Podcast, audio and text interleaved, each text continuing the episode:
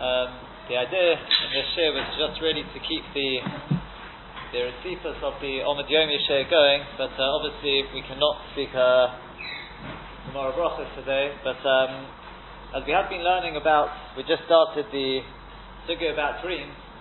So I'll just share with you something uh, in Yom to do with uh, Tishbov about dreams. Um, something which is really touching. A couple of years ago, I spoke at uh, Shalosh Seudos here around this time of year, and uh, it's more or less the same idea, but uh, maybe slightly expanded. We started with a there was a, a story a, a, story told at the end of uh, Shapiro, his sefer on on, uh, on slightly adapting the story. but um, there was somebody who for many years had dreamt about winning the national lottery. Many, many years, this was, this was his absolute dream. He to HaKadosh Baruch Hu, pleaded for he was in desperate need for money. And one day the dream, the dream came true, and here he was, holding a suitcase of, uh, they probably give it as a check, but he, there he was, holding this check in his hand. He's won the, his, his, finally, finally his dream has come true. As you can well imagine, obviously, that, uh, that exterior came to a very short-lived end when he woke up. And yes, alas, it was nothing more than a dream. He looked around the bed, fumbled around the bed, but no, there was no check there. But in a very powerful moment of uh, courage, uh, so this has been adapted slightly. It wasn't didn't go for, for various reasons. I've adapted the story slightly. But uh, this person turns to our Kodesh Baruch and he says to him, "Thank you." He says, "Thank you for letting me live the life of a millionaire, to have that joy of being a millionaire. And as we asked at the time, when hearing such a story, we have to ask ourselves the same question, the question which is, what is the difference, difference between that person and ourselves? Whatever the situation, whatever our dreams are, whatever lives we are actually living, all the joys of life, surely we are also living a life of a dream. Again, it's very limited what I can say on, on Tisha B'Av, but just as we, we say we say in uh, we say in Sha'amalis, There's Gemara's about it, but uh, we're limited. We are living the life of a dream. That's absolutely clear. And it's actually a Potik and Eichel we say, the way the Vilna Gaon explains, he's got, he just gives us just a, a few, a few headli- headlines, just pointers as to how to understand Eichel in a completely different mahadif to what you'd expect. And he says, Eicha is all about the body crying over the loss of its neshama. After 120, and it says that Ein loch menachim that the body has no comfort from any of its beloved ones, from, from any of its friends. And the Gaon, quoting a Pirkei Rabbi Eliezer, says that man has three very, very good friends. One is his money, another is his family, and the third is Torah. He says, the money doesn't go with him. The money doesn't go with. Family goes as far as the kever, as far as the grave, but that's again as far as they can go. Torah is the one thing which should go with him. It says the Gaon, it's not my position to, to give Musa, I'm just giving over what the Gaon says. He says, Sadly, during the lifetime, the person fails to value his best friend. And therefore, he's got no money, he's got no family at that point. And sadly, the Torah is also he didn't, didn't make that friendship with the Torah. We're told that the Beit Hamikdash was destroyed. It's the first Beit Hamikdash. The second one, Ashalo Baruch Bar Torah and because of Sinah Sinah.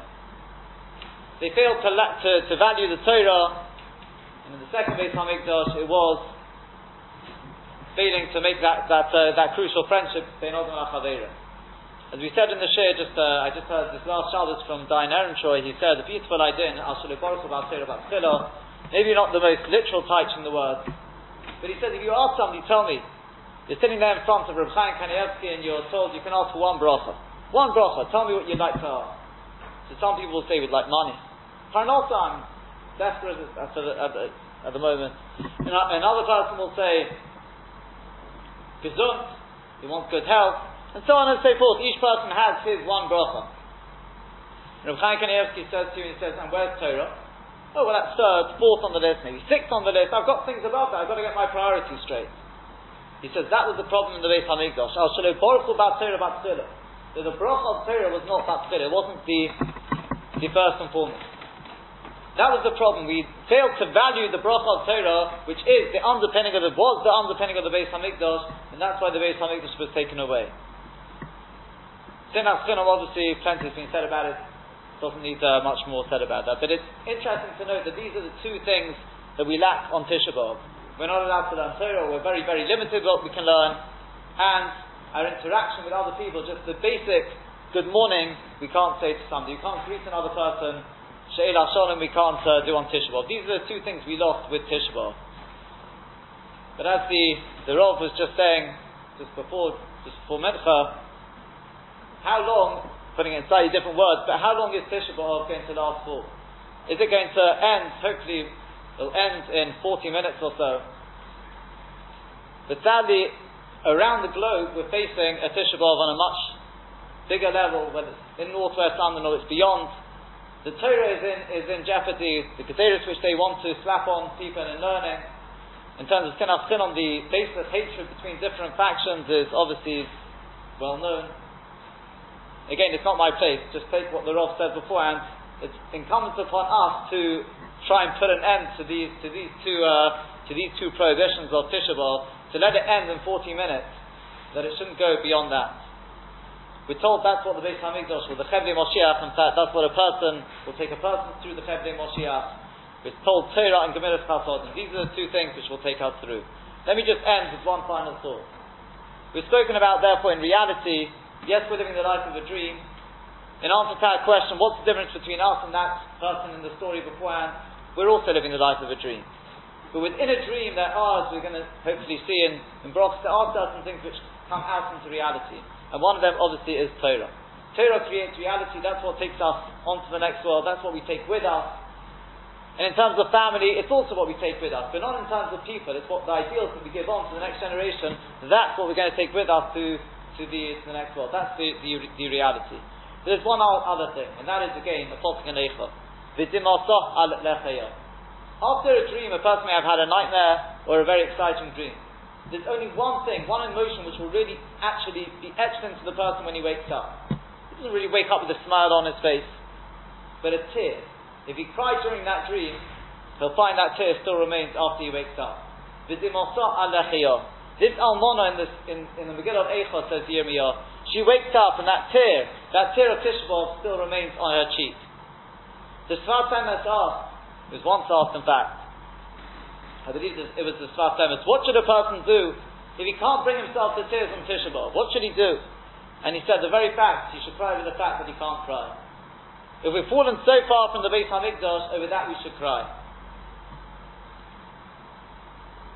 I think this year, I, mean, I wouldn't say it's the only year, but even if people have not been able to cry, it's been a particularly, I think many people have found it a particularly difficult Tisha B'Av, even if tears have been, the tear, tear ducts have been uh, dried up. But the amount of perspiration, the amount of perspiration which has been taken from us, those tears, v'dim tapped in a slightly different uh, um, dimension, a different sense, but those are also taken into account. These tears are real. These tears, even outside the dream, are taken, they are collected. The painful Tisha both physically and emotionally, is obviously noticed and is taken, collected up, up in Shamayim, and it's those very tears. Hazorim b'dima barina yitzoru.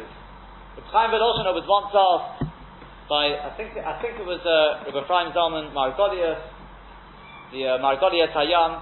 He tried many times to set up a yeshiva, and it never, it never worked. And he asked, he asked Chaim Volozhiner, he asked him, what's the difference? Why was your yeshiva so successful? And he said to me, tell me, what did you do the night before, the day before, the Evan Alpina, the setting of the foundation? And he said, well, we made, we made a su'udah. He says there's the difference. You made a su'udah, we made a fast, and tzlichas, we cried, that was the difference. And they say that, they say perhaps uh, slightly metaphorically, but the tears that Chaim Volozhiner cried the night before, those tears, there was no need for any, for any water, for that mortar when, they, when they, his tears acted as the, as the water to form that cement in that first, uh, that first, stone that was there. Hazorim v'dimo, those are, and same, same thing they say with, with the Ponevezher Rov, the same idea. And the Torah we have nowadays is, uh, is all an offshoot of the Ponevezher Rov work after the Holocaust, which is also being commemor- commemorated today. So these tears, this sweat, which we put into this uh, this fast today, Ezra Hashem will be taken, will be collected. Hazorim Bedimo, they will be the the the, the, uh, the, water that will form the water with which the seeds of the second base, the third base Hamikdash, Ezra Hashem will be will be uh, sown, and Bezat Hashem will all see Berina Yiksoru, those tears will be changed around into tears of joy, the mourning into rejoicing. The Korov, the Amenu, Amen. Amen. Amen.